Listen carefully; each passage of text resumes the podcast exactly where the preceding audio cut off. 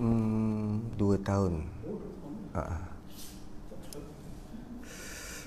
Program ni every setiap bulan. Uh, kalau kelas saya sebulan sekali lah. Tapi uh, tarikhnya tu diorang dah keluarkan jadual per minggu. Uh, seminggu tu ada empat, tiga ke empat presenter. Ah, lain-lain orang lah. Uh. Saya punya minggu kedua, Khamis minggu kedua. Ah, uh, Khamis minggu kedua.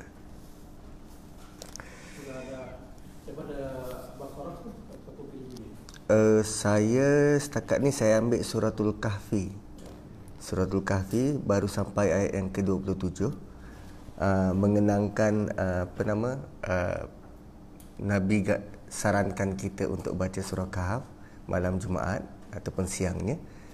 Uh, tu yang saya berusaha untuk uh, untuk malam Jumaat lah. Dan kat di di Wan tu uh, surah apa?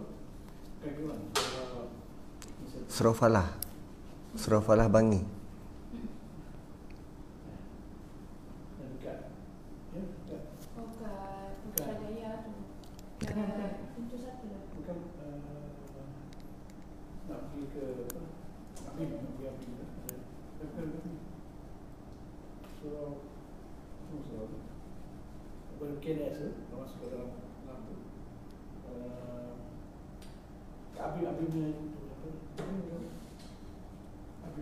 Dekat P K N S. Bukan.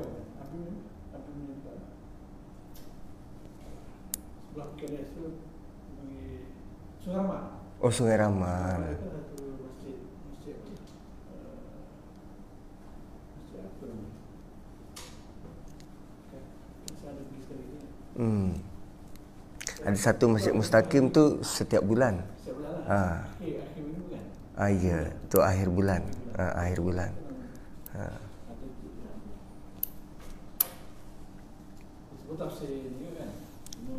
Ah, yang tu surah lain lah, surah-surah lain. Cuma dekat sini ni saya tumpukan pada Surah Kahfi. Ada buat macam yang akhirnya akan komplit surah. Ah, memang targetnya macam tu. Memang targetnya macam tu. Betul, betul. Saat nanti gabungan semua orang, uh, insya-Allah akan komplit lah satu Quran.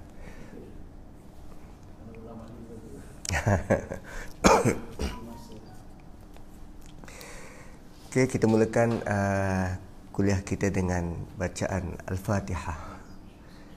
Bismillahirrahmanirrahim. Alhamdulillahirabbil alamin, arrahmanirrahim, maliki yaumiddin, iyyaka na'budu wa iyyaka nasta'in, ihdinas siratal mustaqim, siratal ladzina an'amta 'alaihim ghairil maghdubi 'alaihim waladdallin. Amin. Bismillahirrahmanirrahim. Alhamdulillah wassalatu wassalamu ala Rasulillah wa ala alihi wa sahbihi ajma'in. Rabbi syrah li sadri wa yassir li amri wahlul 'uqdatam min lisani yafqahu qawli. Subhanak la ilma lana illa ma 'allamtana innaka antal alimul hakim. Assalamualaikum warahmatullahi wabarakatuh. Tuan-tuan dan puan-puan yang dihormati, moga-moga um, Allah berikan kita kesempatan, kesihatan untuk uh, sekali lagi uh, bertemu dan bersua dalam rangka memahamkan uh, kalam-kalam suci yang datang daripada Allah khusus untuk panduan kita bersama. Uh, bukan bermakna bila saya berada di depan maka saya lebih faham, tak. Tapi kita sama-sama membaca dan belajar um, uh, akan baik-baik. Uh, kalam daripada Allah Subhanahu Wa Taala ni uh, mungkin ada yang uh, perlu diperhatikan uh, satu persatu. Uh, semoga setiap satu itu dapat kita manfaatkan bersama. Okey, dalam kuliah uh, bulan yang lalu kita sudah menamatkan cerita tentang Ashabul Kahfi. Tamat cerita Ashabul Kahfi pada ayat yang ke dua puluh enam. Uh, cumanya saya nak recap beberapa uh, uh, point uh, dalam pertemuan yang lalu. uh, iaitu bila Allah mulakan uh, ayat itu dengan sayaquluna. Sayaquluna pada ayat yang ke dua puluh dua. Ayat dua puluh dua, sayaquluna salah satun rabi'uhum kalbuhum wa yaquluna khamsatun sadisuhum kalbuhum. Ayat ini Allah mulakan dengan pernyataan yang agak pelik bila disebut sebagai mereka akan berkata. Mereka akan berkata.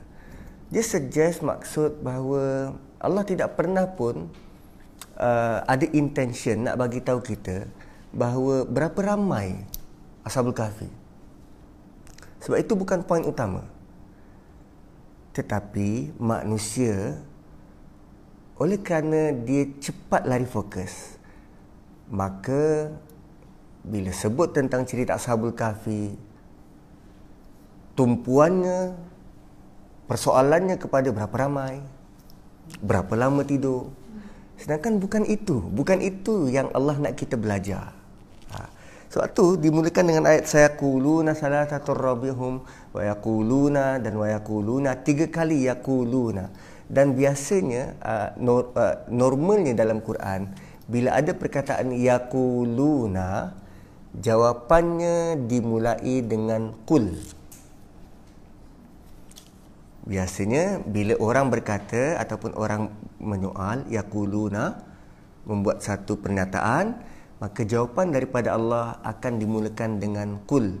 Allah arahkan Rasulullah untuk terangkan, qul, engkau katakan begini Muhammad.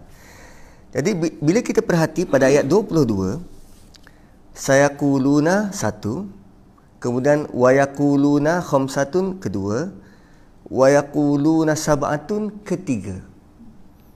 Dan dalam ayat yang sama Allah sebut Qul. Ha, itu jawapan daripada Allah. Qul Rabbi A'lam. Mereka bincang tentang berapa jumlah, tetapi Allah tutup perbincangan, katakan pada mereka Muhammad, Allah lebih tahu. Sebab bukan tujuannya untuk menyatakan berapa jumlah mereka, tetapi yang lebih penting daripada itu adalah kenapa Allah bantu mereka? Itu lebih penting yang kita perlu tahu. Kenapa Allah lindungi mereka? Kenapa Allah bantu mereka? Kemudian um, ayat Qul Rabbi a'lamu bi'iddatihim ma ya'lamuhum illa qalil uh, boleh diartikan sebagai katakan pada mereka Muhammad, Tuhanmu, Rabbi A'lamu, Tuhanku lebih mengetahui tentang bilangan mereka. Ma ya'lamuhum, akan tetapi sangat sedikit orang yang mengetahui hal ehwal mereka illa qalil. Ma ya'lamuhum illa qalil. Orang yang tahu tentang hal ehwal mereka, tentang berapa lama mereka tidur, tentang berapa banyak uh, uh, berapa ramai mereka di situ, apa terjadi waktu berlaku dalam tu. Semua itu Allah sembunyikan dan hanya sedikit saja orang nak ambil tahu pasal pemuda ni. Contoh, um, bila cerita pasal bila kita baca cerita pasal Nabi Yusuf, apa soalan yang klise ditanya? Dia kahwin tak dengan Zulaiha? Sedangkan tak dimention pun, Allah tak sebut pun orang kahwin. Tapi kenapa soalan tu boleh muncul? Sehingga boleh keluar dalam doa perkahwinan, seolah-olah macam itulah perkahwinan yang direstui dan Allah redha. Sedangkan tak tak disebut pun. Satu manusia ni, nanti pada ayat dua puluh enam nanti Allah highlight lagi sekali, Allah beri penekanan lagi sekali. Sila perhati kepada apa yang Allah mention instead of kita mencari luar daripada itu. Seolah-olah macam apa yang Allah bagi ni belum cukup untuk kita, kan?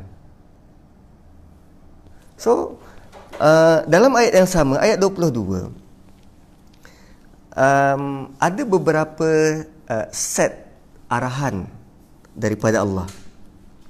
Allah mulakan dengan fala tumari fihim. Okey. Fala tumari fihim, terima kasih. Pepsi ya.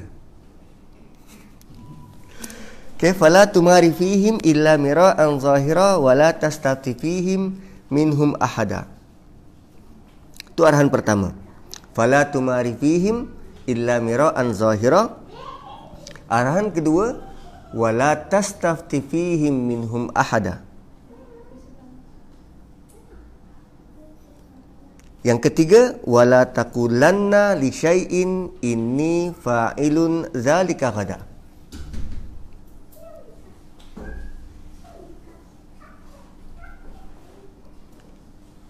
Yang ketiga. Kemudian yang keempat, wadhkur rabbaka idza nasit.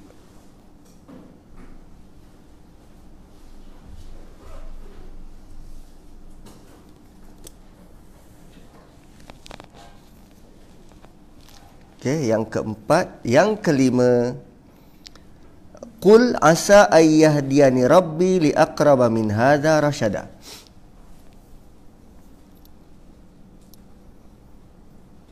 Yang pertama, qur rabbi a'lam, katakan Tuhanmu uh, Tuhanku lebih tahu, qur rabbi a'lam. Arahan kedua, fala tumari fihim, fala tumari fihim, jangan kamu berbahas mengenai mereka. Fala tumari fihim illa mira'an zahira, kecuali jika ada bukti yang zahir. Wala tastafti fihim minhum ahada. Arahan ketiga, jangan minta pandangan, pendapat ataupun apa-apa fatwa daripada mereka. Mereka ni siapa? Mereka yang dirujuk sayakuluna wayakuluna, orang yang suka meneka-neka ni. Tolong jangan refer pada mereka hal ehwal berkaitan dengan agama. Sebab dia tak fokus. Dia tak fokus terhadap apa yang Allah nak sampaikan. Arahan ketiga. Arahan keempat tadi apa? Wadhkur rabbaka idza nasit.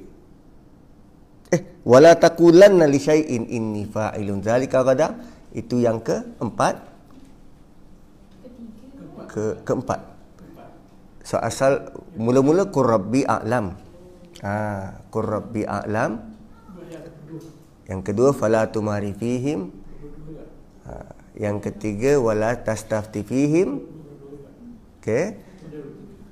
Yang keempat wala taqulanna li syai'in, jangan sebut ataupun jangan katakan, jangan bagi komitmen, uh, full komitmen, kecuali kita susuli dengan perkataan illa ayyasha Allah, insya-Allah. Yang kelima, wadhkur rabbaka, kalau lupa sebut nama Tuhanmu, ingat Tuhanmu, wadhkur rabbaka idza nasit. Yang kelima dan yang keenam, uh, qul asa ayyahdiyani rabbi li aqraba min hadza rasyada. Dan berdoa, moga Allah kurniakan kepadaku petunjuk yang lebih dekat daripada ini. Okey. Ini enam arahan.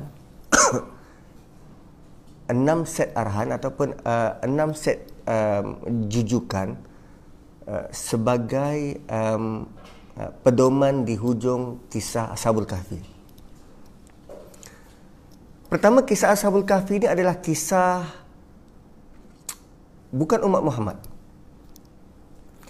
Bila dia bukan umat Muhammad, uh, bukan berlaku zaman Nabi, maksudnya Nabi mempunyai maklumat yang sangat terhad terhadap kesahihan cerita,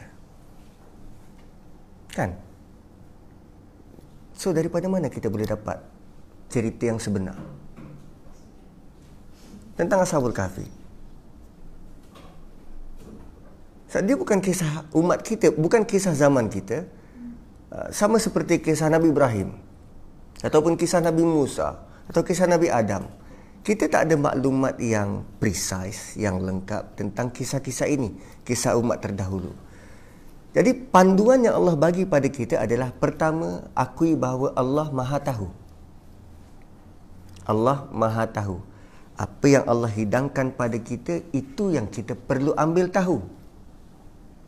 Dan Allah tak nak kita memandai-mandai.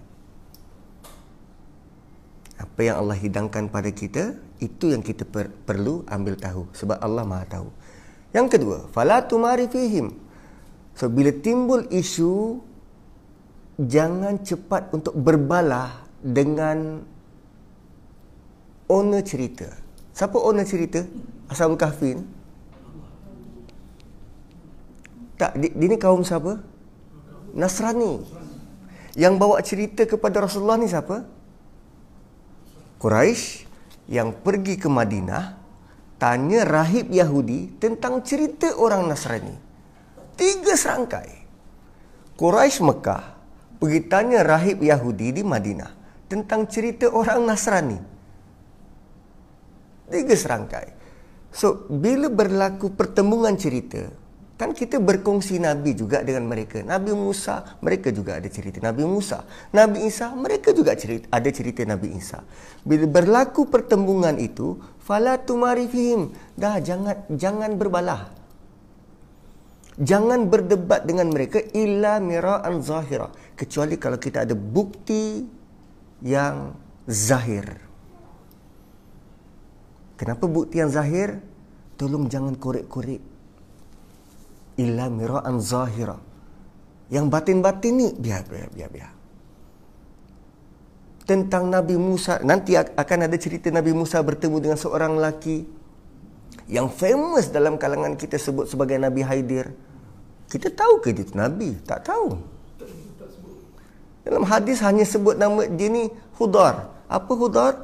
Orang yang berjalan, duduk di satu tempat, tempat tu menghijau. Itu je. Malah Allah panggil dia sebagai hamba Allah. That's it. So, kita jangan memandai-mandai menokok tambah cerita yang sedia ada. Okey. Kemudian, wala tastafti fihim minhum ahada. Bila kita mula berbalah, maka kita akan mencari rujukan. Bila kita nak bawa apa nama uh, uh, bawa gocoh kan, bawa, bawa berbalah ni, bawa berdebat, kita akan mula cari rujukan. So tolong jangan minta fatwa dari mereka. Wala tastafti fihim. Dan sebenarnya benda ni boleh digunakan dalam banyak bidang. Kita kita cuba untuk menguasai satu bidang, tolong tanya kepada mereka yang ada autoriti dalam bidang tu. So, jangan memandai-mandai. Kan, macam yang yang viral dua tiga minggu lepas tentang Starbucks. Isu tu sejak dua ribu dua belas. Sepatutnya sudah selesai. Tapi masih lagi berulang. Dan orang masih tanya pada JAKIM. Ustaz, ini betul JAKIM dah haramkan ke?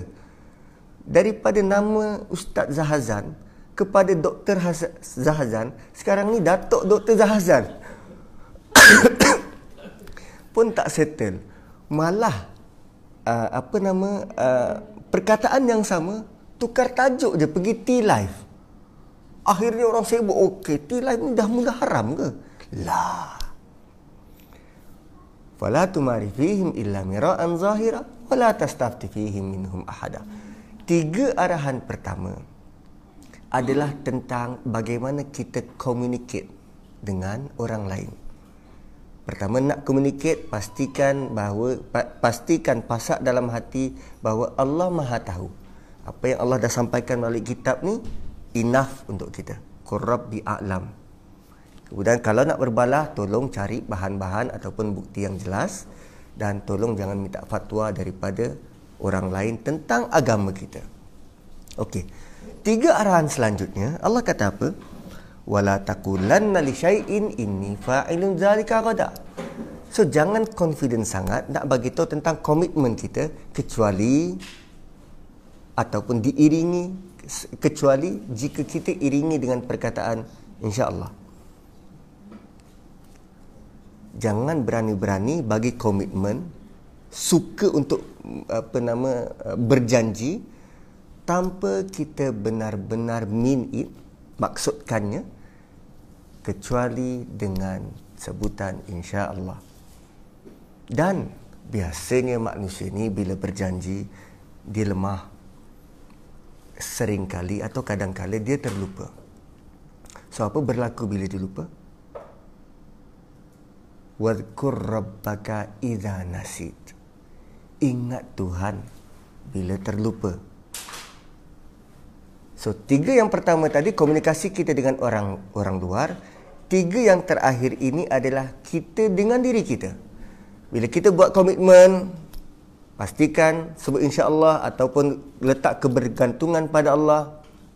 Yang kedua, jika lupa, ingat Tuhan, wadhkur rabbaka idza nasit.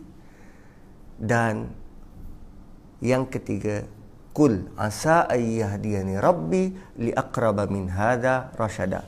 Sering berharap moga-moga Allah memberikan panduan dan hidayah yang lebih dekat daripada ini.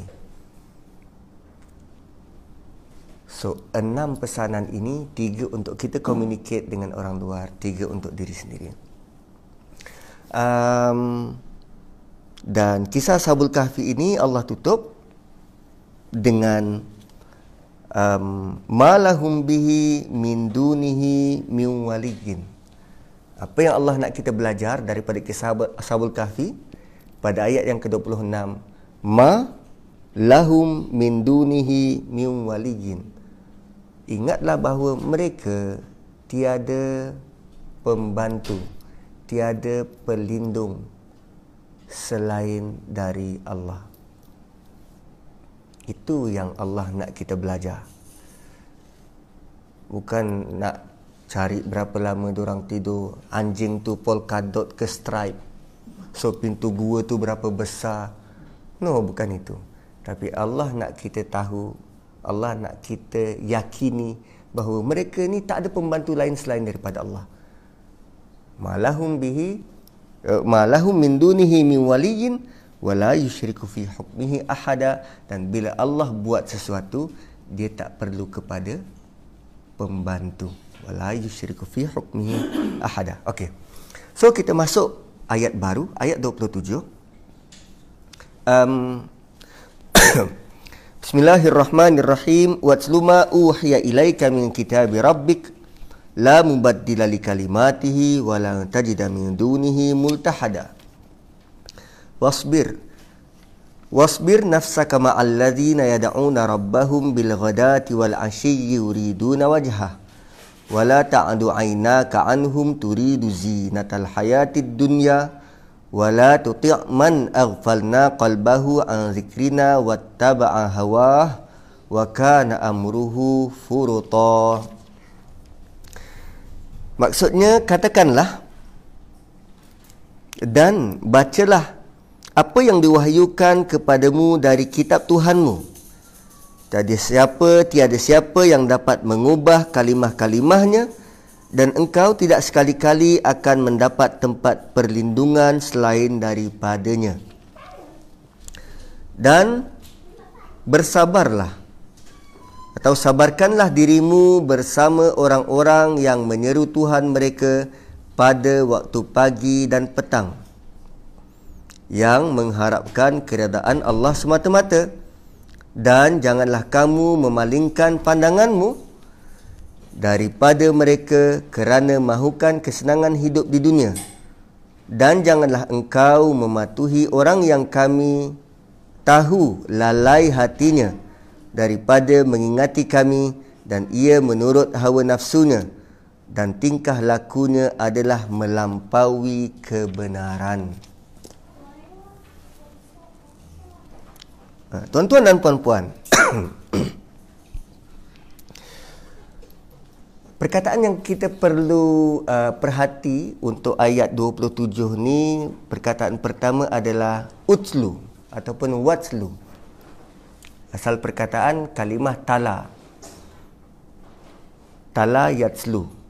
Dia nanti akan uh, memunculkan kalimah tilawah. Kalimah yang sama dengan tilawah. Watslu. Bacalah. Dan bacalah. Cumanya perkataan tala ataupun utslu ni, dia mengandungi tiga maksud berbeza. Maksud pertama, baca dengan kuat. baca dengan kuat. Dulu kita ada perujian tilawah Quran. So tilawah tu baca dengan kuat. Kemudian maksud kedua, dia membawa maksud ikut ataupun follow, ikut. Kan? Uh, wasyamsu uh, wasyamsi waduhaha wal qamari idza talaha. Demi matahari bila dia uh, sampai ke waktu duha, dan demi bulan yang mengiringinya, yang mengikutnya. Wasyams wa duhaha wal qamari idza talaha. So tala ni juga bermaksud ikut. Maksud ketiga bagi utlu adalah to inform, untuk bagi tahu, untuk maklumkan.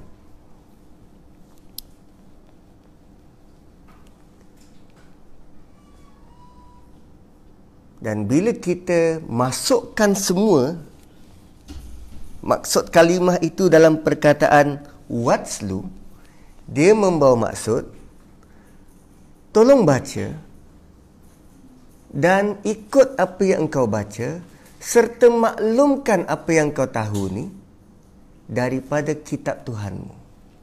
Watslu ma uhiya ilaika min kitabi rabbik. Sila baca, maklumkan, sila baca, ikut dan maklumkan apa yang diwahyukan kepadamu dari kitab Tuhanmu. So apa beza tilawah dengan qiraah? Iqra. Utlu dengan iqra, apa beza? Iqra baca, utslu juga baca. Cuma iqra' hanya ada satu maksud, semata-mata baca. Tapi kalau tilawah, kita baca dengan kuat. Malah membaca sahaja tanpa cuba memahami, dia tidak dia tidak tidak termasuk dalam tilawah. So kita kena baca, kena faham sebelum kita nak ikut. So baca dengan kefahaman, kemudian ikut. Dan kalaupun sudah ikut, barulah kita mula untuk inform, menyeru. Dakwah itu termasuk dalam utlu. Dan ayat ini sangat berkesinambungan dengan ayat sebelum. Bila Allah kata bagaimana Allah mampu untuk uh, uh, melindungi Ashabul Kahfi. Malahum bihi min dunhi min wali, malahum min dunhi min wali wala yushriku fi hukmi ahada. Mereka langsung ataupun hanya Allah sahaja yang membantu mereka. Dan nak tak korang juga dibantu dan ditolong oleh Allah? Nak, bacalah. Baca, inform, baca, ikut dan inform. So kena buat tiga-tiga untuk kita boleh dibantu. Itu antara uh, apa nama uh, bagaimana ayat ini relate dengan ayat yang di atas. Wasluma uhya ilaika min kitabi rabbik. Sebenarnya um, kalau ayat itu uh, dibaca dengan tanpa ma uhya, contoh waslu min kitabi rabbik, boleh faham kan? Baca dari kitab Tuhanmu.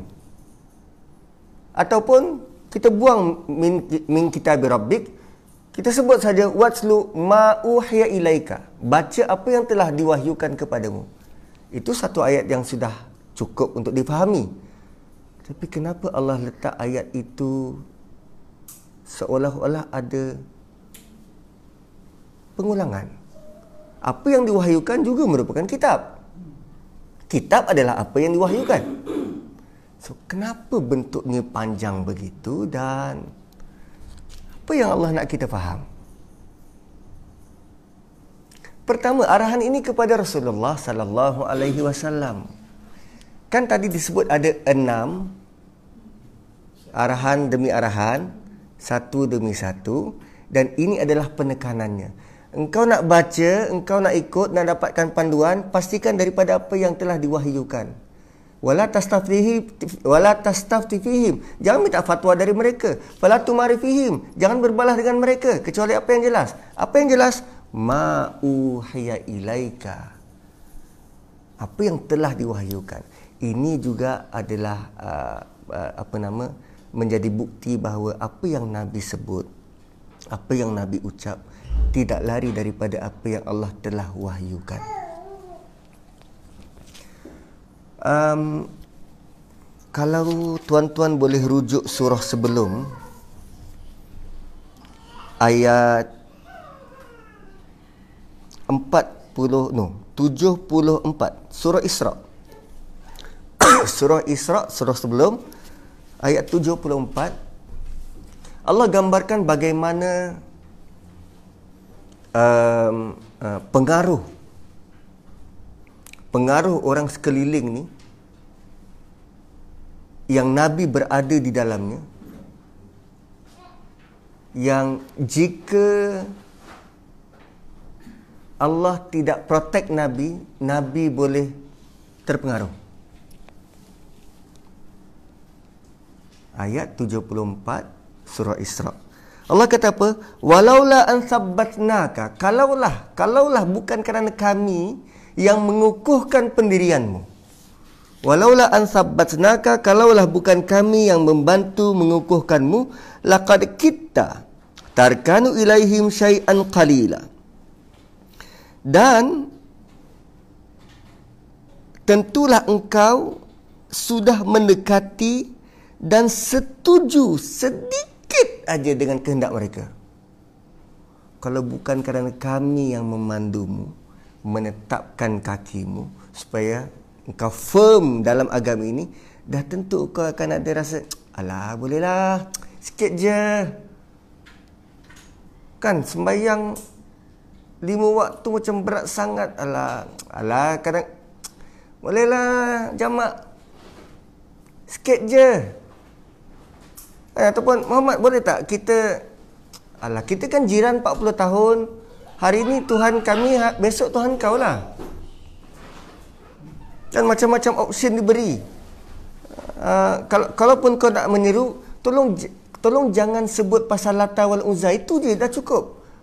Yang lain boleh lah, nak sentuh tulisan Jawi ke apa, silakan, tapi tolong jangan yang ini. Maksudnya, dengan pujuk rayu mereka ni, kalau bukan kerana Allah yang bantu, Nabi akan ikut. Dan tengok apa warning dari Allah. Ayat tujuh puluh lima. Idzal azaqnaka bi'fal hayati wa bi'fal mamati summa la tajidu laka alaina nasira. Kalau begitu, kalau kau condong cenderung sedikit aja pada mereka, tentulah kami akan merasakan untukmu kesengsaraan yang berganda semasa hidup dan kesengsaraan yang berganda sesudah mati. Kemudian engkau tidak beroleh seorang penolong pun terhadap hukuman kami. Wow. Apa yang Nabi hadapi ni? Super dahsyat. Super dahsyat. Dan Nabi nangis siang malam untuk kita kan. Punya sayang Nabi pada kita. Tapi begitulah Nabi, apa yang diucapkan, apa yang dibuat, wahyu daripada Allah. Dan dia pun tidak terlepas daripada keinginan manusiawi.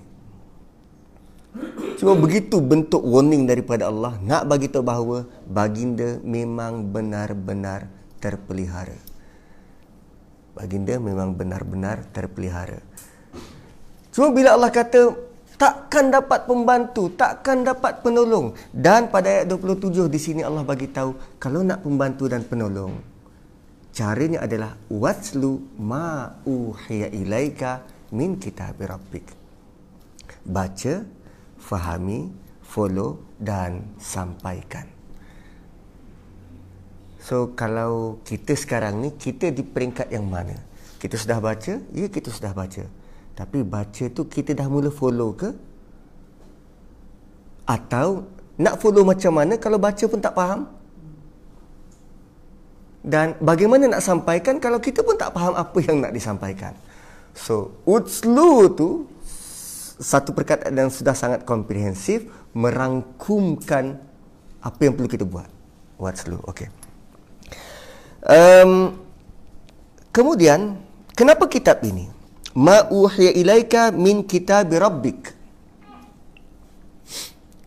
Kenapa tak sebut no. Soalan salah. Bila Allah kata la mubaddila li kalimati, kalimahnya tidak berubah. Maksud tidak berubah di sini sama ada Nabi cuba untuk ubah, takkan mungkin, atau orang luar cuba untuk ubah, juga takkan mungkin. Tuan-tuan, bayangkan kitab yang kita baca, Quran yang kita baca ini usianya lebih dari seribu empat ratus tahun.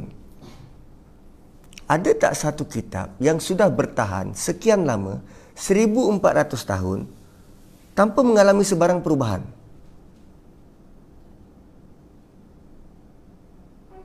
Dan bila Allah sebut la mubaddila li kalimati, bukan per word, bukan per perkataan, tetapi per huruf. Kalimah dalam bahasa Arab bukan meru hanya merujuk kepada satu satu sentences, tapi per huruf. Nun satu kalimah. Nun wal qalami wa ma yasturun. So dia terpelihara per huruf. Malah bukan sahaja kalimahnya terpelihara, makna kalimah pun terpelihara. Jika hanya Allah protect, hanya perkataan tanpa protect makna, banyak sebenarnya, ataupun kita kita boleh tengok kitab Taurat yang asal bahasa Aramaik. Boleh disebut tapi tak faham makna. Yang Old Testament, kita boleh faham tu sebab sudah ditranslate. Tapi kita asal, bahasanya pun sudah pupus. Ini daripada bahasa asal, bahasa original, Allah pelihara seribu empat ratus tahun. La mubaddila li kalimati. Setiap satu huruf dipelihara. Tanpa tanpa ada orang boleh ubah, tanpa ada orang boleh ubah bentuknya. Sebab um, kan kita baca sejarah Bani Israel, bila Allah perintahkan kepada mereka untuk masuk untuk masuk ke satu kota dengan perkataan apa? Hittah, kan? Uh, apa nama uh, Allah arahkan Nabi Musa, arahkan Bani Israel, engkau nak bertaubat, okey, engkau masuk satu tempat ni, tapi dengan syarat tundukkan kepala dan sebut hittah. Apa yang mereka sebut? Hintah. Hampir sama, tapi ditukar. Tu mubaddil, tu berubah. Quran tak. La mubaddila li kalimati. Hittah, dia tetap hittah sampai kiamat. Sebab tu kalau kita baca Quran, bila-bila waktu, bila-bila masa, yakinilah bahawa apa yang kita baca sama seperti apa yang Rasulullah sallallahu alaihi wasallam pernah baca. La mubaddila lil kalimati wa lan tajida min dunihi multahada, dan kamu selama-lamanya takkan dapat ataupun takkan memperolehi selain daripadanya perlindungan yang sepertinya. Uh, ini pernyataan yang sangat kuat. Walan tajida, kamu takkan selama-lamanya menjumpai perlindungan sepertinya. Walan tajida min dunihi multahada. Multahada ni refuge, perlindungan. So ayat dua puluh tujuh adalah ayat yang super powerful. Bila kita mungkin berada dalam situasi Ashabul Kahfi, tanpa Nabi, tanpa kitab, diugut nak bunuh. No, bukan diugut nak bunuh, sudah dijatuhkan hukuman. dibunuh oleh raja waktu tu. Mereka melarikan diri dan minta lindung daripada Allah, dan Allah pandu dan lindung sebaik mungkin sehingga mereka diselamatkan tanpa perlu mereka buat apa-apa pun. Walan tajida min dunihi multahada. Dan sebenarnya dalam surah Kahfi, um, naratif yang macam ni yang Allah ulang banyak kali. Pelindungan hanya dari Allah, perlindungan hanya dari Allah, bukan dari yang lain. Itu yang diulang banyak kali. Itu yang diulang banyak kali. Ayat seterusnya, wasbir nafsaka ma'al ladzina yad'una rabbahum bil ghadati wal 'ashiyyi yuriduna wajha. Dan bersabarlah atau sabarkan dirimu atau tahan dirimu. Tahan dirimu apa? Ma'al ladzina yad'una rabbahum, bersama orang-orang yang sentiasa berdoa atau sentiasa menghadapkan atau mengharapkan daripada Tuhannya. Yad'una rabbahum, mengharapkan keredaan, menyeru pagi dan petang, bil ghadati wal 'ashiyyi, pagi dan petang, yuriduna wajhah.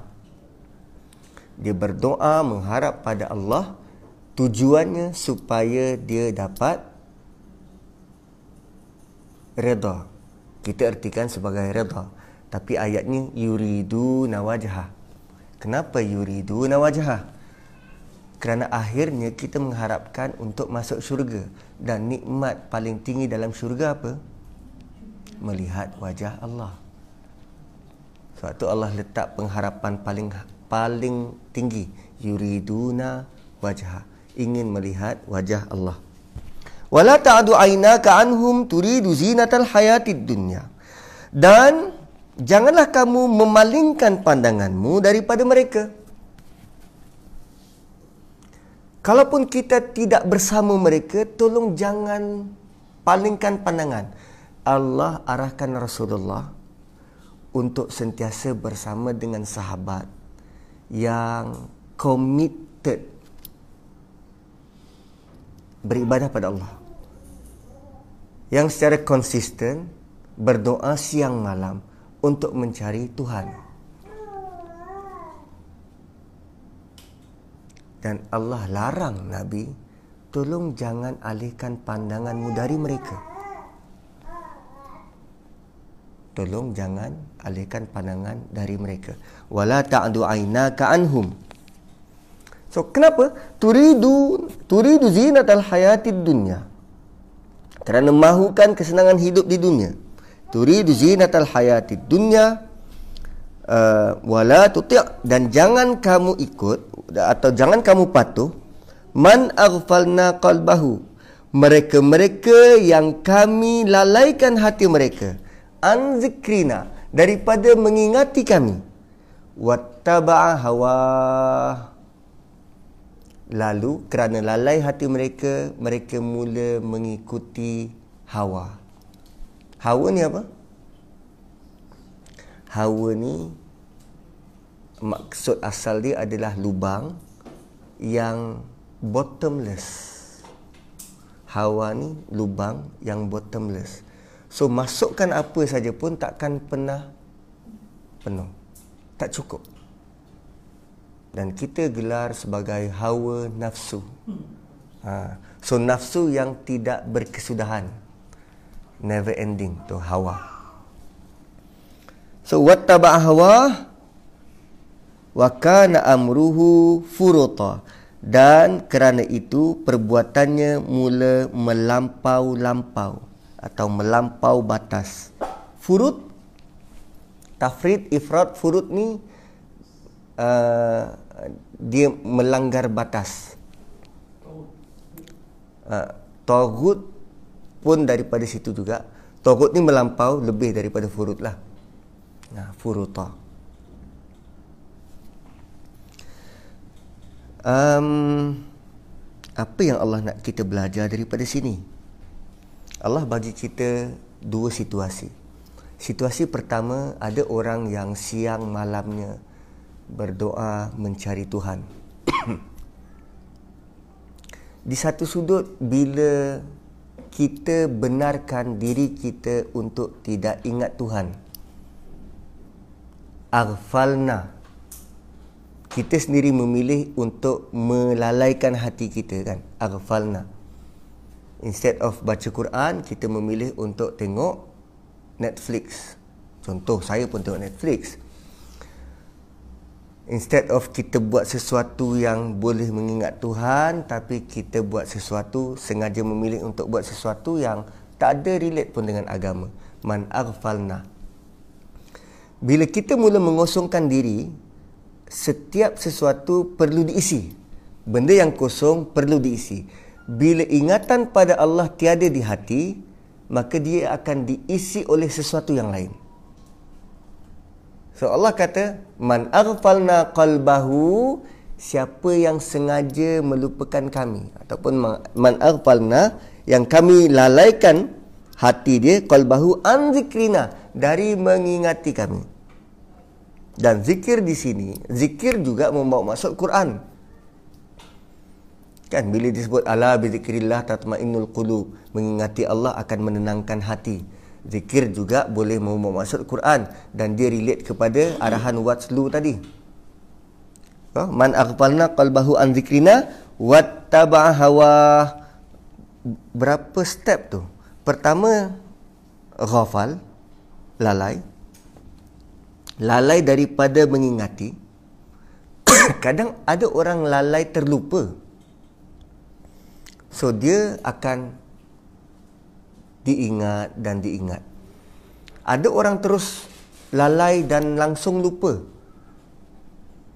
So mula dengan lalai, dan dia mula mencari sesuatu yang boleh mengisi kekosongan diri.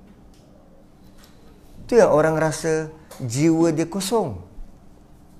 Kan setelah semua dia buat, dia masih belum puas. Kan Najwa Latif nyanyi kosong-kosong tu kan. Dia rasa jiwa dia kosong. Semua benda dia dah buat, tapi rupanya masih rasa ada kekosongan. Rupanya yang kosong tu hati. Wattaba'a hawa. Malah bila dia rasa kosong, dia mula mengikut apa gerak hati dia rasa. Wattaba'a hawa. Dan akhirnya apa yang dia buat, wakana amruhu. Dua part tentang hati, satu part tentang apa yang dia buat. Wakana amruhu furuta. Untuk golongan pertama, Allah cuma kata tentang mereka yang berusaha siang dan malam mengingati Allah, tanpa Allah sebut tentang apa kegiatan mereka. Tapi untuk orang yang lupa dan lalai ni, Allah siap sebut hasil kerja mereka rosak. Ha. Allah siap sebut hasil kerja mereka. Wa kana amruhu, sama ada mereka menjadi ketua untuk mengarahkan atau mereka menerima arahan, hasilnya rosak, furut. Wa kana amruhu furuta.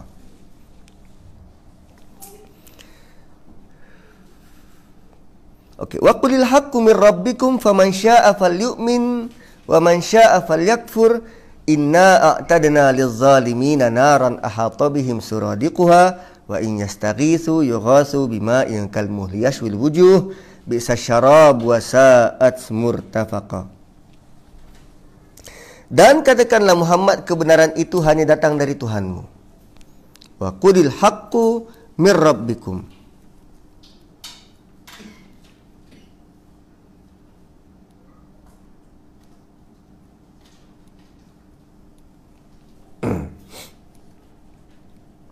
Wa qulil haqqu min rabbikum faman syaa'a, siapa yang nak, falyu'min, maka dia beriman.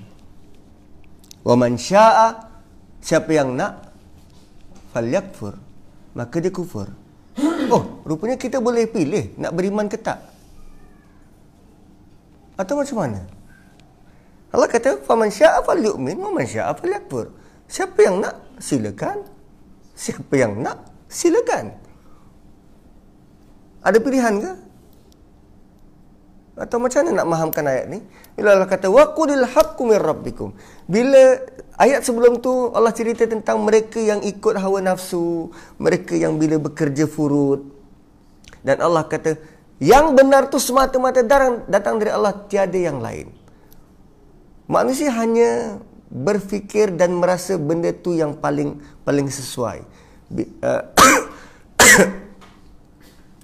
uh, antara lain untuk untuk kita memahami kenapa Allah suruh ikut apa yang diwahyukan daripada kitab.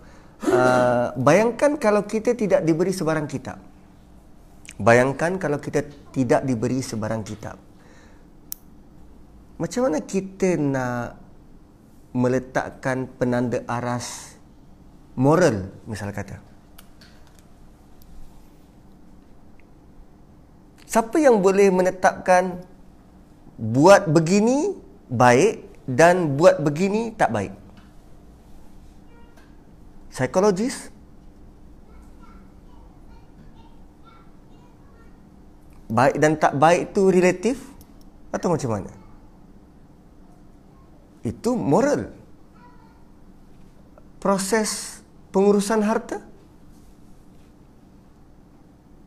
perwarisan, muamalah, perkahwinan. Siapa yang boleh bagi guide semacam itu? Saya pernah tanya dengan Farouk A. Peru yang sangat menonjol, dia tak terima pada hadis-hadis Nabi. Saya tanya dia, kalaulah kita, kalaulah anda tak terima, let's say lah, saya bersetuju dengan anda dan tak terima hadis Nabi. So, macam mana saya nak dapatkan satu model terbaik untuk saya ikut?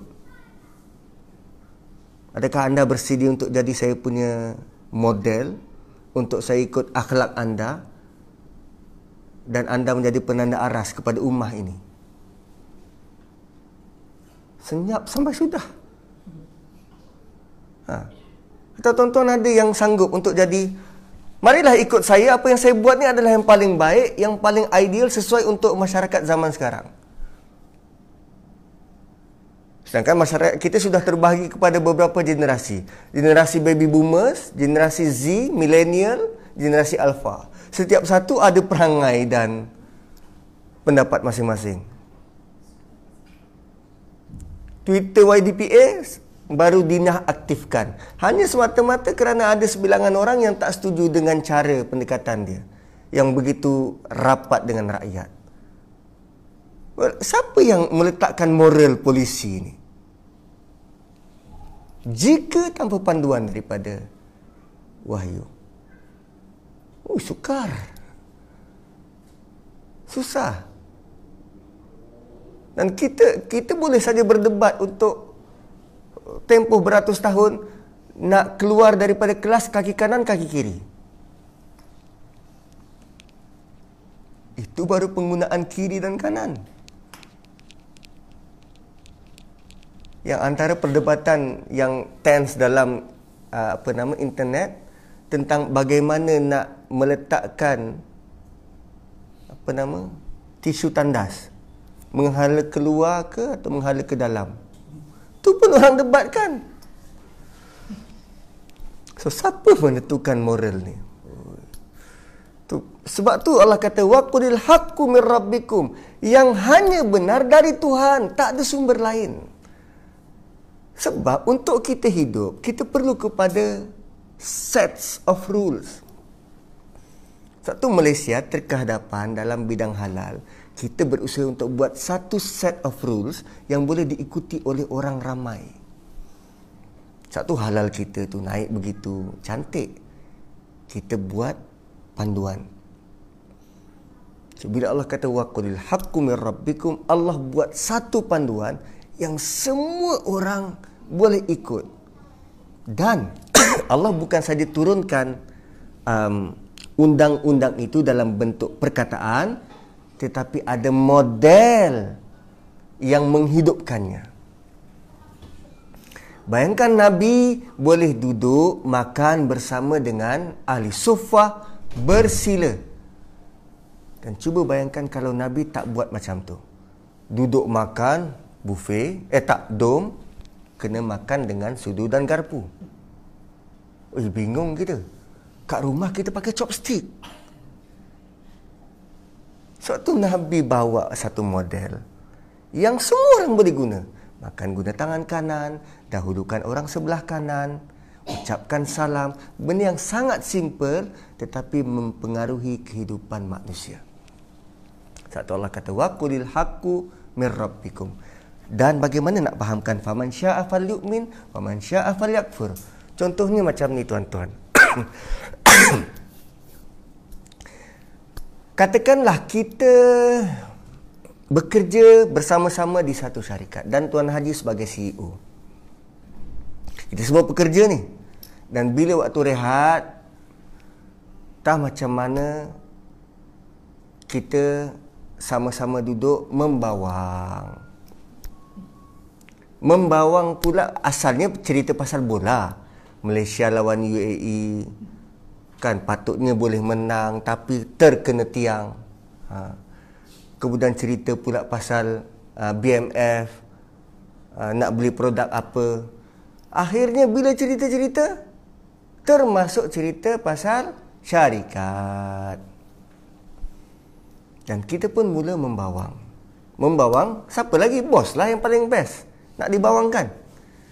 Tengah-tengah kita bercerita, dalam kedai, tanpa kita sedari, dinding sebelah, Tuan Haji tengah duduk bersandar. Kita pula cerita, suara saya paling lantang duk sebut nama.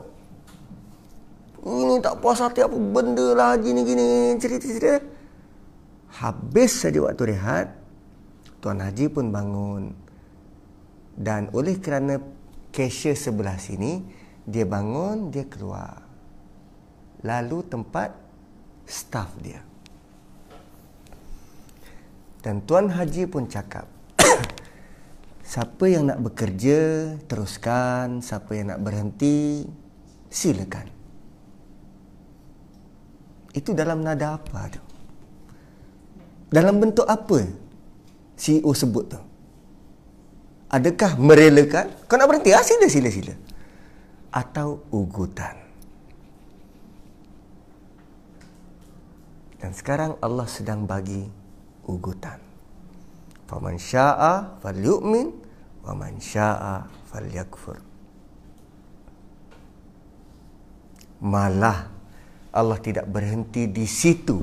Allah arahkan Nabi melalui kalamnya, melalui firman-Nya, bagi tahu pada mereka-mereka yang nak ikut sangat hawa nafsu ni, yang suka sangat mengada-adakan apa yang tak ada, yang suka sangat kata saya qulu nasara satu rabbihum kalbuhum, yang ini berkait orang yang suka merejam dalam kegelapan. Apa dia? Hmm. Siapa yang nak ingkar, silakan, kerana kami telah sediakan bagi orang yang zalim itu api neraka. Yang api neraka itu meliputi mereka. Dan jika mereka minta minum, ya, mereka ada minuman. Apa dia? Air minuman seperti tembaga cair yang membakar muka. Amat buruk minuman itu. Dan amat buruk tempat mereka nak bersenang-senang. Wih, ini pernyataan sangat keras.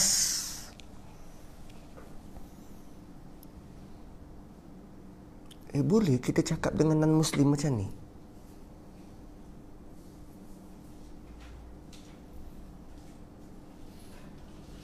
Kau tak nak ikut, neraka. Kau tak nak ikut, kau dijanjikan satu neraka yang kau diliputi oleh api. Tiada minuman di dalamnya kecuali cecair. Disebut kat sini bima in kalmuhl, air yang seperti tembaga cair. Bima in kalmuhl yashwil wujuh, yang dia punya bahang tu mencairkan wajah. Aduh. Tuan-tuan cuba bayangkan. Surah sebelum Nabi dibagi warning semacam itu punya keras. Surah yang ini pula Nabi diberi mandat, engkau cakap begini pada orang Quraisy.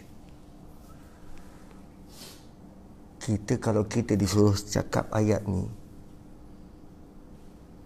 sanggup? Ui, besar beban yang Nabi tanggung. Besar. Sebab Allah nak Nabi sampaikan apa yang diwahyukan. Antara yang diwahyukan adalah realiti ini. Mereka yang menolak akan diberi begini. Benda neraka, minuman yang semacam ini, yang boleh mencairkan muka. Malah Allah secara sarkastiknya, Ai, uh, alangkah buruknya tempat tinggal mereka. Man syaa falyu'min wa man syaa falyakfur. Bi'sa syarabu wa sa'at murtafaqa. Asyarab biasanya diertikan sebagai minuman yang uh, menye, minuman sejuk yang menyenangkan. Tapi ini kali bi'sa syarab merujuk kepada minuman yang tak mampu untuk ditampung. Kemudian innal ladzina amanu, eh jam berapa dah ni? Okey, sembilan. Setengah jam lagi kan? Ke dah cukup? Okeylah, suku jam lagi lah eh. Innal ladzina amanu wa amilus solihat inna la nudhi'u ajra man ahsana amala. Bagi mereka-mereka yang beriman dan beramal soleh, sesungguhnya kami tidak akan mengurangi, kami tidak akan menghilangkan pahala orang yang berusaha memperbaiki amalannya. Inna la nudhi'u ajra man ahsana amala. Kami tidak akan me- me- mengurangi uh, apa nama pahala mereka-mereka yang cuba memperbaiki, continuous improvement terhadap amal masing-masing. Ulaika lahum, mereka semua, lahum sudah pun memiliki. Lampu, lam tu lamul milk. Ulaika lahum, mereka memiliki jannatu adnin, syurga adnin. Adnin apa? Adnin ni maksudnya center, di tengah-tengah. Adnin, tumpuan, center. So mereka itu disediakan baginya syurga adnin, tajri min tahtihimul anhar, yang mengalir di bawahnya sungai-sungai. Bukan satu sungai, beberapa sungai. Nak tahu sungai apa? Kena baca surah Muhammad. Sungai madu, sungai susu, sungai arak, sungai sungai khamr. Khamr apa? Khamr arak ah? Atau khamr ni perahan jus? Hmm, tak semestinya arak kan? Jus mungkin uh, honeydew kan? Tembikai, belimbing, jus buah, khamr perahan buah. Hmm. Adik nak adik, dekat belakang rumah ada sungai honeydew. Huh, nak aja kan. Tinggal bawa apa nama? Asam boy.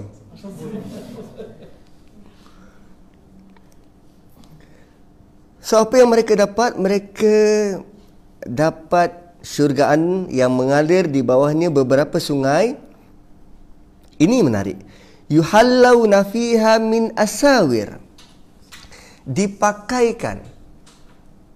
Bukan mereka memakai, tetapi mereka dipakaikan. Yuhallawna. Siapa yang pakaikan tak tahu. Tapi Allah nak emphasize, mereka dipakaikan. Apa yang dipakaikan pada mereka? Min asawir. Asawir ni super plural. Super plural maksudnya pelbagai jenis aksesoris seperti gelang, rantai, cufflink, subang, apa lagi, mahkota, pepingat. Kan semua aksesoris ni dipakaikan. Kalau kita uh, agak beruang uh, pergi butik untuk dipersiapkan, kita dipakaikan aksesoris. Kan? Macam raja lah dipakaikan. Tapi baju, wayal basun, mereka memakai baju. So baju bukan kita dipakaikan, kita pakai baju sendiri, tapi aksesoris dipakaikan. Wah, dah macam orang kaya lah kan? Ahli syurga. Yuhallawna fiha min asawir min zahab daripada emas. Wayalbasun, dan mereka memakai siaban khudra, baju hijau, min sundusin wa istabrak, daripada sutera halus dan sutera tebal yang bersulam. Ha, puan ada baju sutera? Tak ada. Yang ada baju sutera boleh angkat tangan. Mahal ya? Sutera, apa beza sutera halus, sutera tebal? So, tak pernah pakai kan? Bayangkan kalau sutera tebal tu macam suit, outer garment, dan sutera halus apa yang kita pakai di dalam. Sutera halus dan sutera tebal. Ada dalam ayat lain Allah sebut tentang bantal-bantal. Bantal-bantal di di mana? Uh, bantal tu bukan dalam rumah, bukan dalam mansion. Bantal tu diletak di tepi air terjun. Kita kalau ada air terjun kat rumah, kalaulah ada air terjun kat rumah, nak letak bantal ke kat tepi? Tak, kita letak bangku-bangku, apa nama? Bangku batu tu sebab cuaca kita. Tapi kat, dekat syurga tak tahu hujan ke tak? So Allah gambarkan, dekat air terjun tu ada bantal, disusun bantal, isi bantal tu sutera. Bantal kita kat rumah isinya apa? Kekabu. Isi bantal tu sutera. Allah tak cerita lagi tentang bentuk bantal tu, isinya sutera. Dan bantal tu level dia kat mana? Kat luar, bukan dalam rumah. Luar. Kita kalau nak letak bantal kat luar ni, bantal yang bukan digunakan untuk tidur, bantal untuk duduk, alas kaki, second class punya bantal. Second class punya bantal Allah letak kat luar dan isinya sutera. Boleh bang? Ha, baca surah Ar-Rahman. Ha. Ar-Rahman, Ar-Rahman. Bantal isinya sutera. So ini baju sutera. Min asawira min zahabi wa yalbasuna thiyaban khudra min suddus wa istabrak muttaqiina fiha 'alal araik. Mereka duduk berteleku. Hai. Berteleku ni saya tak tahu apa benda, tapi dia kata kat sini berteleku di atas pelamin-pelamin. Bersandar. Kan? Duduk bersandar. Dan kenapa pelamin? Muttaqiina fiha 'alal araik. Araik ni adalah kerusi yang ada armrest dan boleh sandar. Pelamin lah tu kat kesinggah sana. Tengok Pertabalan Agong hari tu kan dia duduk sang, singgah sana macam tu. Cuma ahli syurga bukan begitu. Sebab ahli syurga ni dia bebas. Kalau itu dia sedang ikut protokol.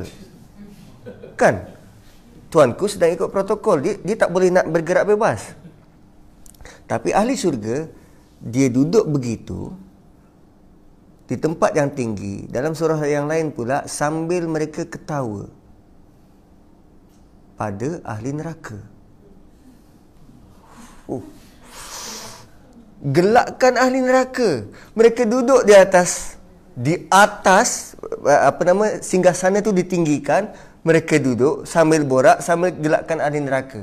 Padan muka. Puas hati bang? Nah, itu dalam juzuk tiga puluh. Kerana sebelum itu orang kafir sering mengetawakan mereka. Orang kafir lepas seksa orang beriman, balik bergembira, bersenang lenang, bersukaria dengan family. Orang beriman sedang sengsara. Tapi Allah akan twist keadaan itu. Bila orang beriman masuk ke dalam syurga, dilihat pada orang kafir sambil ditertawakan. Wow. Lain macam pembalasan tu. So um, Muttaqina fiha 'alal ara'ik ni'mas thawabu wa hasunat murtafaqa. Itulah semolek-molek tempat berehat, eh, sebaik-baik balasan dan semolek-molek murtafaqa, tempat berehat. Murtafaqa pada ayat di atas, ayat dua puluh sembilan, adalah sarkastik kepada neraka. Molek sangatlah tempat tu nak berehat. Tetapi murtafaqa pada ayat tiga puluh satu adalah pujian. Di atas tu bentuk sarkastik, di bawah pujian. Okey.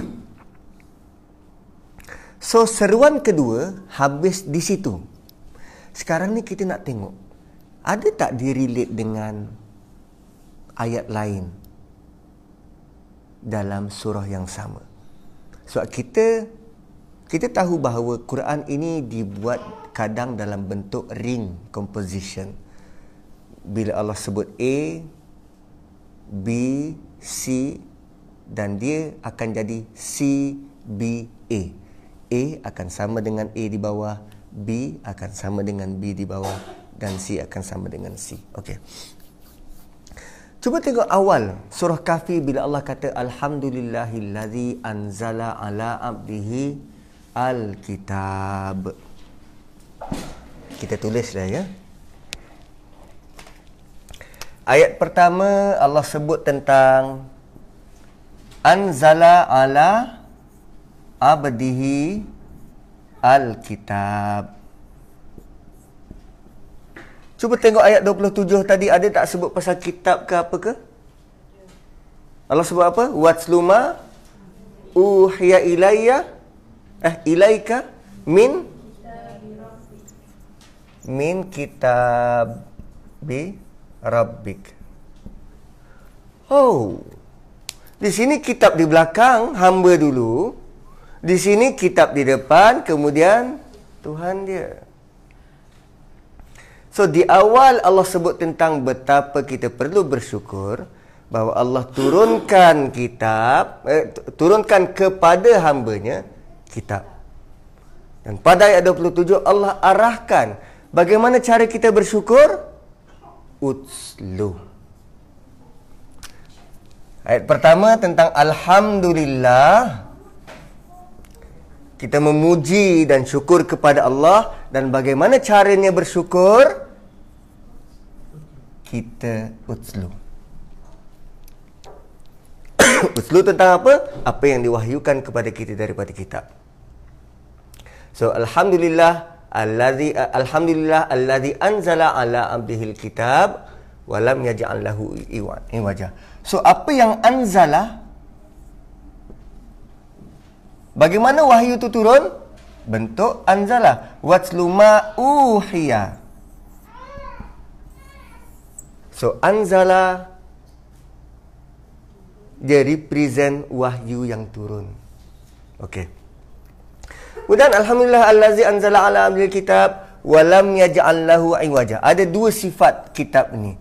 Pertama lam yaj'al iwajan, dan yang kedua qayyiman.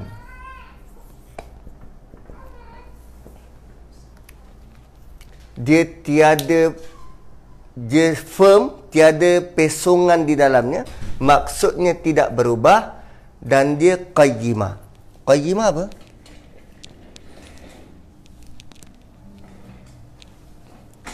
Qayyiman ni um, dasar dia kukuh.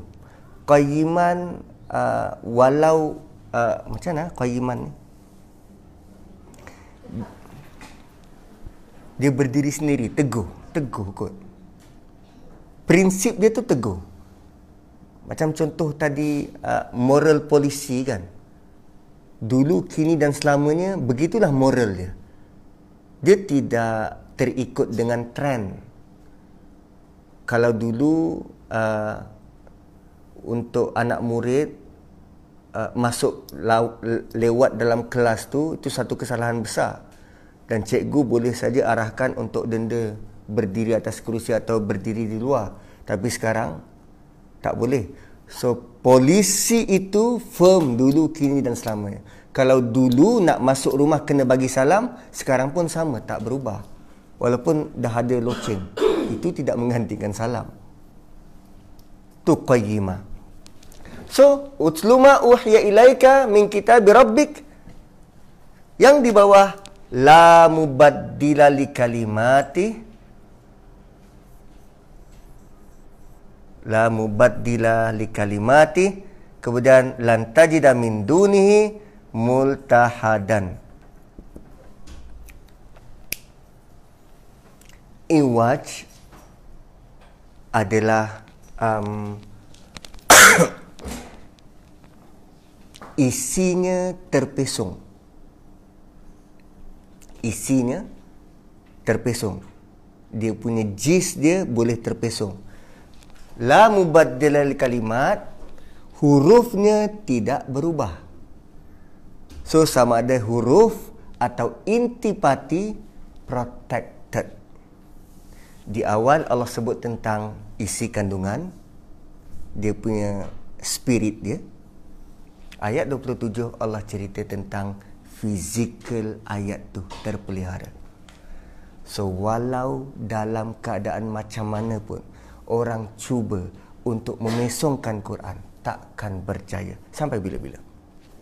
Itu tentang Quran. So, bila kita berlindung dengan Quran, pertama dia kukuh. Spiritual kita akan terpelihara, qayyimah. Kita punya jati diri akan makin kuat, qayyimah. Multahada. Ashabul Kahfi pun boleh dilindung, apatah lagi kita. Multahada. So basically ayat pertama dan ayat dua puluh tujuh dia uh, mirroring antara satu sama lain. Cara untuk kita mensyukuri nikmat Allah kerana turunkan Quran adalah dengan utslu. Okey. Kemudian dalam um, ayat seterusnya, qayyima liunzira ba'san syadidan min ladunhu wa yubashshiral mu'minina alladhina ya'maluna as-salihat anna lahum ajran hasana makithina fihi abada. Apa lagi kaitan dia? hmm. Okey. Bila Allah kata wa yunzirul ladina qalu ittakhadallahu walada, ayat empat. Dan Quran ini berfungsi untuk bagi peringatan kepada mereka-mereka yang mendakwa bahawa Allah ada anak atau Allah mengambil anak. Kenapa manusia ada tendensi untuk untuk kata Allah ada anak? Dan dalam surah Al-Ikhlas Allah secara explicitly bagi tahu lam yalid wa lam yulad. Kenapa macam tu? Kerana manusia ni built in, dia nak samakan Tuhan ni macam macam manusia. Ada keturunan, ada mak, ada bapa, ada abang, ada kakak. Sebab bagi dia benda yang tunggal ni susah nak terima. Dia mesti ada pembantu, dia mesti ada bapa, mesti ada anak. Sebab dia nak samakan dia dengan Tuhan. Sebab tu bagi dia Tuhan tu wajar berketurunan. Macam tu kan. Pelik betul. Bagi dia tak, tak mungkin entiti tu tunggal macam tu je. Tak, tak boleh. Dia ingat Tuhan tu macam manusia. Aduh. So, wa yunzirul ladina qalu ittakhadallahu walada. Qalu ittakhadallahu walada. Ma lahum bihi min ilmin wala li abaihim. Mereka langsung tak ada ilmu. Kaburat kalimatan takhruju min afwahihim. Besar kemurkaan Allah terhadap kalimah-kalimah yang keluar daripada afwahihim, mulut-mulut mereka. In yaquluna illa kadhiba. Apa yang mereka sebut tu adalah bohong semata-mata. Tengok perkataan wala tuti' man aghfalna qalbahu an zikrina wattaba'a hawa wa kana amruhu furuta. Tu similar. Mereka-mereka yang suka nak nak claim Allah begitu dan Allah begini tanpa sebarang ilmu, sebenarnya hati mereka sudah kosong. Aghfalna qalbahu an zikrina. hati mereka sudah kosong. Wattaba hawa, dan mereka suka ikut hawa nafsu. Kan malahum bihi min ilmin, mereka tak ada ilmu pun. Walali abaihim, mak bapak mereka pun sama. Kaburat kalimatan takhruju min afwahim, diorang punya mulut ni tak ada insurans nak bercakap. Nah, wattaba hawa wa kana amruhu furuta, dan apa yang mereka fatwakan, apa yang mereka cakapkan semuanya dusta belaka. Dan ada Allah ingatkan tentang realiti dunia pada ayat yang ke tujuh. Inna ja'alna ma 'alal ardi zinatan laha, kami jadikan hiasan atas muka bumi. Ayat ke tujuh. Kami jadikan apa yang ada di atas muka bumi hiasan. Tujuannya apa? Linabluwahum. So hiasan di bumi ini tujuannya sebagai ujian. Adakah Allah kata hiasan di dunia untuk dinikmati? Tak. Sebagai ujian. Hiasan yang boleh dinikmati di mana? Di syurga, bila Allah bagi tahu tentang dipakaikan gelang, pakai baju. Ada sebut pasal minuman ke? Tak. Ada sungai yang mengalir, hamparan. So rupanya hiasan yang kita dapat di dunia ini, dia bukan untuk kita bergaya, tapi itu ujian. Dan hiasan sebenar yang kita dapat di akhirat nanti, itulah yang digunakan untuk kita nikmati. Yes. Ayat dua puluh lapan. Untuk kita nikmati. So basically seruan pertama dan seruan kedua adalah seruan yang uh, beriringan. Yang kedua menepati dan menguatkan seruan pertama. Semuanya dua seruan ini, dua khutbah ini diselangi oleh satu cerita Ashabul Kahfi. Dan jis daripada cerita Ashabul Kahfi itu adalah bagaimana Allah sediakan semua ini yang kita nampak di dunia sekarang ini sebagai ujian. Dan ujian itu kadangkala kita tewas. Ujian itu kadangkala membuatkan kita cenderung untuk ikut. Ujian itu kadang-kala untuk uh, uh, apa nama uh, melalaikan, aghfalna qalbahu. Satu, apa yang perlu kita buat adalah wasbir nafsak, sabar. Wasbir nafsak ma'allazina yad'una rabbahum, sabar dengan mereka-mereka yang sering berdoa mengharapkan wajah daripada Tuhan. Itu antara yang apa nama moral yang kita boleh dapatlah daripada khutbah pertama, khutbah kedua dan cerita in between Ashabul Kahfi. So insyaAllah dalam uh, next pertemuan bulan depan kita sambung untuk cerita pemilik dua kebun. Ha, pemilik dua kebun. Ada yang kata ini hanya metafora ataupun contoh yang Allah datangkan. Sebab kalau tengok kepada kedudukan kebun, Uh, ada tak tempat yang kita boleh tanam kurma sebagai benteng dan anggur di tengah-tengah? Ada tanah sesuai ke untuk tanam buah itu? Kurma tempat panas, anggur tempat sejuk. Sebab kebun ni dia sangat ideal. Dan Allah tak bagi tahu tempat di mana. Allah cuma bagi tahu ada dua orang, dan seorang ni Allah bagi uh, kurnia yang semacam itu punya hebat. Malah dia bukan ada satu, dua kebun. Di tengah-tengah kebun dia ada sungai pula. Hui, itu kalau ada hartanah tu sekarang, nilainya berapa?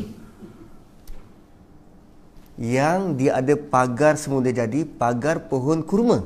Di tengah-tengah dia ada pokok anggur. Dan ada tumbuhan lain yang dia punya pengeluaran seratus peratus tanpa gagal. Tanpa ada buah yang buruk dan busuk. Oh, itu luar biasa. Sebab tu ada ulama' kata ini metafora dia, contoh. Tak ada pun sejarah silam macam tu. Itu pun kita, kita tak tahu. Dan bukan itu yang Allah nak kita belajar. Allah nak kita belajar sesuatu yang besar, lebih besar daripada itu. Bila kita tersilap langkah, Allah masih bagi kita peluang untuk kembali. Satu pemilik kebun yang pemilik kebun yang kerugian ini, Allah tidak matikan watak dia begitu saja, melainkan dia sempat bertaubat. Oh, itu luar biasa. Itu luar biasa. Kita kalau buat cerita Hollywood kan, buat cerita Batman dengan apa? Batman dengan uh, Joker. Kan dia punya crook dia Joker. Kalau tak Joker di penjara, mati. Superman, siapa dia punya crook? Tak kenalkan sebab semua dah mati. Sempat bertaubat, tak tahu. Cerita-cerita dalam Quran, mereka-mereka yang asalnya deviate kan, terpesong, adik-beradik Yusuf, akhirnya sempat bertaubat. Itu paling penting. Itu paling penting. Allah masih bagi lagi peluang dan peluang. So, boleh? InsyaAllah kita jumpa lagi uh, bulan depan dengan cerita selanjutnya, cerita pemilik dua kebun. Barakallahu li wa lakum. Assalamualaikum warahmatullahi wabarakatuh.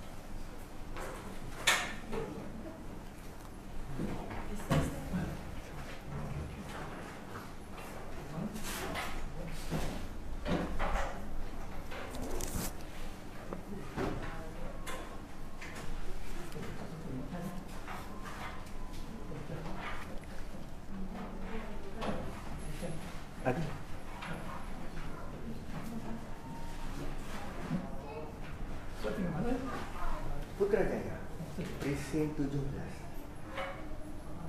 Ini nak dapat ni kat mana?